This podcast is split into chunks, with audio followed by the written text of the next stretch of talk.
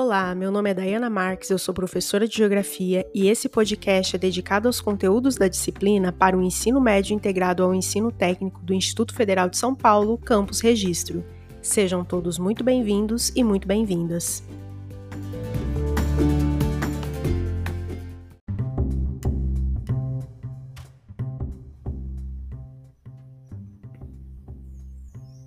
Em episódios anteriores, nós falamos um pouco sobre o espaço industrial e agropecuário brasileiro e falamos sobre a forma como os produtos são consumidos e produzidos. Nesse episódio, nós iremos falar sobre um elemento espacial importante para compreender melhor a dinâmica dos espaços industrial e agropecuário. Nós falaremos sobre a cidade. A maior parte das pessoas no Brasil vive em cidades de acordo com os dados da Pesquisa Nacional por Amostra de Domicílios do IBGE, a maior parte da população brasileira, 84,72%, vive em áreas urbanas. Esses dados são de 2015 e mostram a importância das cidades no território brasileiro. Se hoje grande parte da população, não só do Brasil, mas do mundo, vive em cidades, o fato é que nem sempre foi assim. Embora as cidades tenham surgido ainda na antiguidade, o papel que elas desempenham na organização social, política e econômica na sociedade foi sendo alterado de acordo com a história. Essa mudança no papel da cidade foi responsável por caracterizar o espaço em que vivemos hoje, e é por isso que é importante conhecer essa história. Em outras palavras, a cidade que vivemos hoje é resultado da cidade de ontem e de todas as transformações que ela e que a sociedade passaram. A forma como a maior parte das pessoas vive e como nos relacionamos com a cidade em que moramos tem tudo a ver com essa história.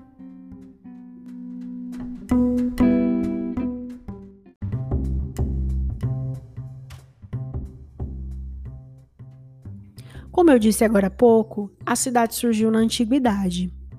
Inicialmente, os grupos humanos viram a necessidade de se fixar em um local específico por conta do desenvolvimento da agricultura. Até então, a divisão da sociedade era pouco complexa. Era uma divisão por gênero. As mulheres tinham um papel fundamental na agricultura, enquanto os homens tinham um papel fundamental na caça. Mas chegou um momento em que o caçador mais forte passou a ocupar um papel diferenciado em relação às outras pessoas da aldeia, porque ele defendia a aldeia de possíveis invasores. O caçador passou a desempenhar então o papel de chefe político que mais tarde também seria reconhecido como rei.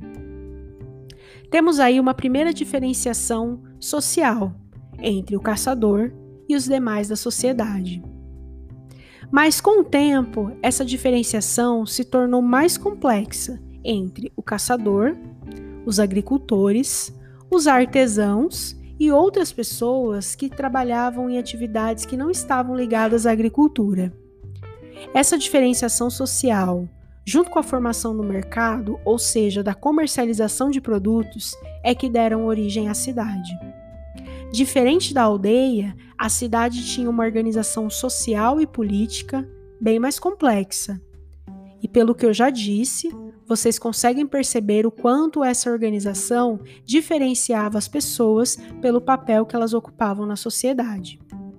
É importante dizer que as primeiras cidades surgiram provavelmente em torno de 3.500 anos antes de Cristo, na Mesopotâmia, na área entre os rios Tigre e Eufrates.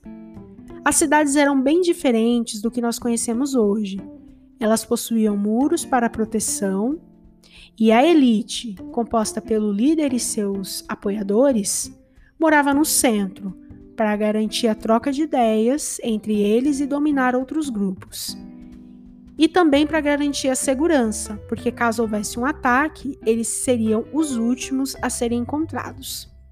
Uma outra característica das primeiras cidades era a localização, porque essas cidades estavam localizadas próximas a rios e vales que garantiam então acesso aos recursos naturais. É certo que as cidades vão ganhando mais importância a partir de 2500 anos antes de Cristo, Por exemplo, nesse período, a cidade de Ur tinha cerca de 50 mil habitantes, enquanto a Babilônia tinha cerca de 80 mil habitantes. Aqui no continente americano, os maias e astecas também tiveram comunidades urbanas. Exemplo, a cidade de Teotihuacan, que é a atual cidade do México, já chegou a ter na antiguidade cerca de 100 mil habitantes. Na Idade Média, com feudalismo, no século V, a cidade continua existindo, mas a sua importância diminui, porque a economia era baseada em dois pilares principais: os latifúndios e a servidão.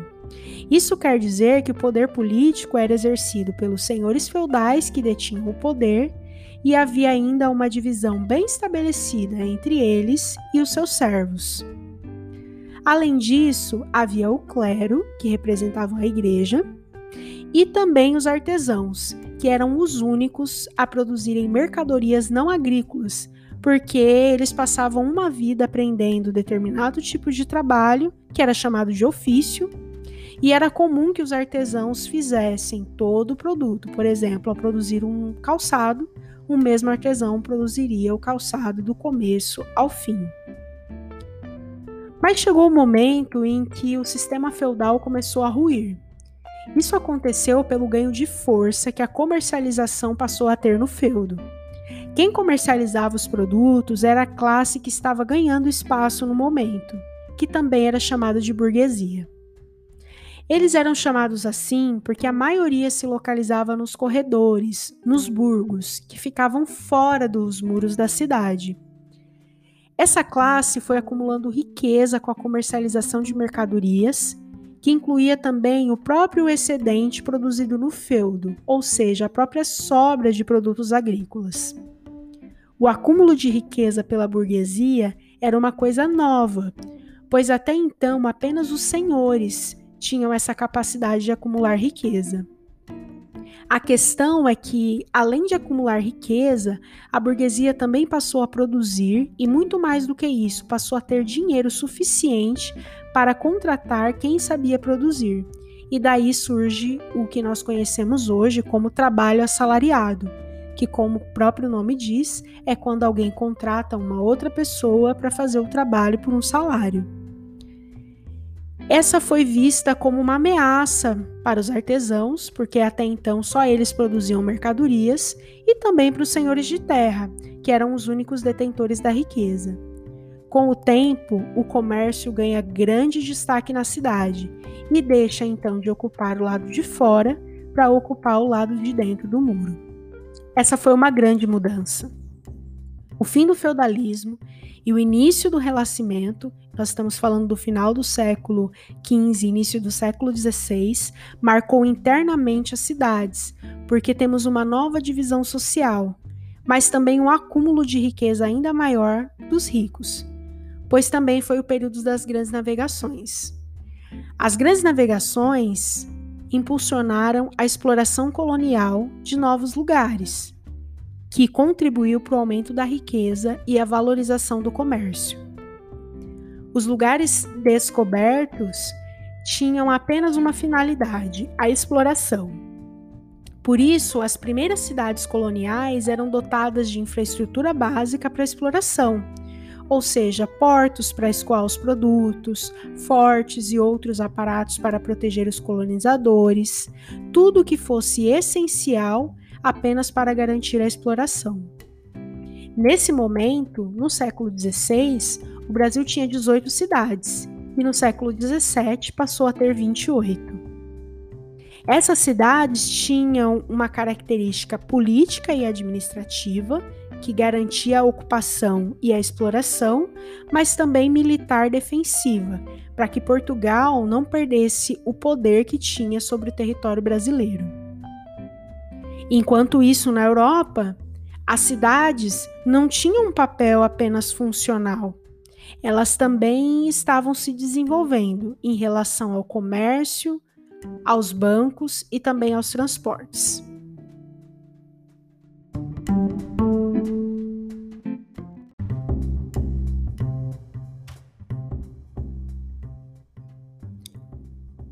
Com a industrialização no século XVIII, a cidade ganha um novo papel, agora muito mais importante do que foi na Idade Média.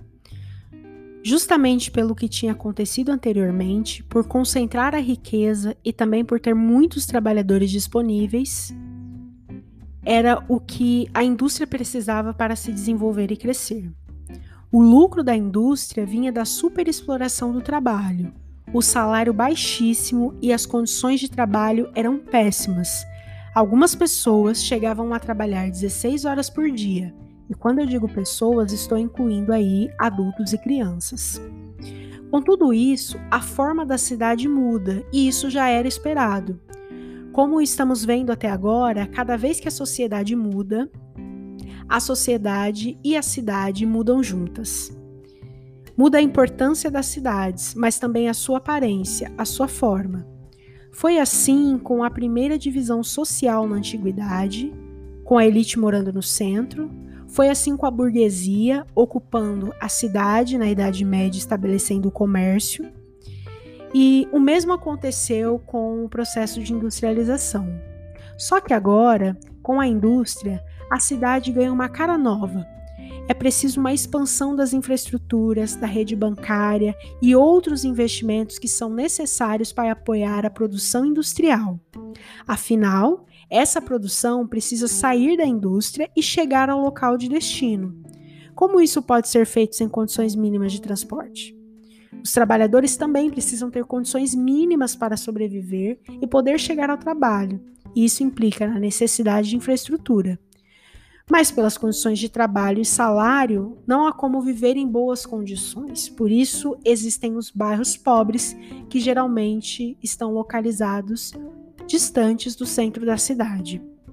E a cidade vai se desenvolvendo assim, aos moldes da industrialização e do capitalismo. Quem ganha mais mora em bairros bem localizados e tem acesso facilitado a cultura, lazer, educação, saúde, transportes. E quem mora longe ganha menos. E por morar longe, está também distante dos locais que eu citei agora há pouco. Com o tempo, quanto mais rica uma cidade é, maior a desigualdade, pois a riqueza não tende a se distribuir, mas a estar concentrada nas mãos da elite.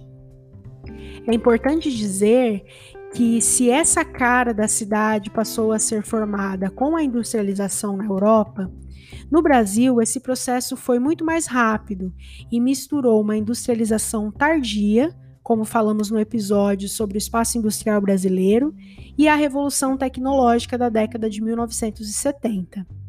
Bom, eu não preciso nem dizer que as consequências e as mudanças foram muito rápidas e mais profundas até do que aconteceu na Europa. No mundo, a revolução tecnológica e o aprofundamento dos processos da globalização no século XX tornou a divisão social da cidade ainda mais acirrada entre ricos e pobres. As cidades maiores e mais desiguais, onde a riqueza está concentrada, passaram a aproximar e a conectar-se com o mundo, com os negócios, com as multinacionais e com a economia internacionalizada. Mas, por outro lado, também houve um aumento do desemprego, da pobreza e da miséria, mostrando que nem todas as pessoas são bem-vindas à cidade. Os problemas ur urbanos só aumentaram e a elite, que antes estava no centro, para fugir dos problemas urbanos nas grandes cidades, começou a procurar outros espaços que, apesar de distantes do centro, possuem acesso aos serviços urbanos que estão à sua disposição. A elite passou a se fechar em muros, em seus condomínios fechados, buscando se afastar do diferente, economicamente, culturalmente e socialmente falando.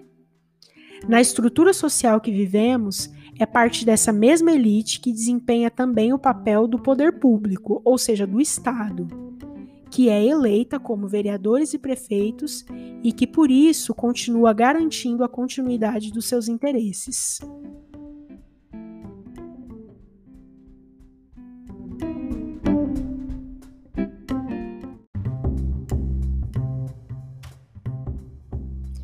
A cidade atual não pode ser entendida fora desse contexto.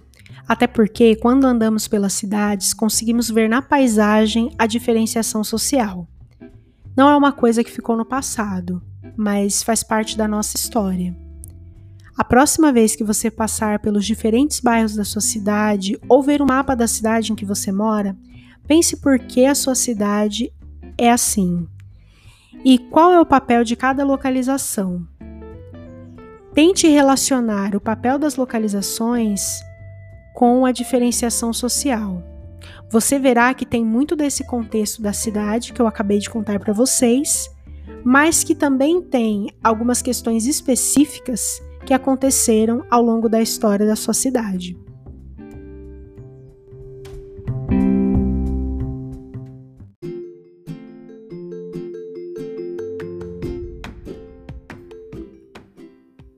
Ficamos por aqui, nos encontramos na próxima aula. Bom estudo para você e tchau!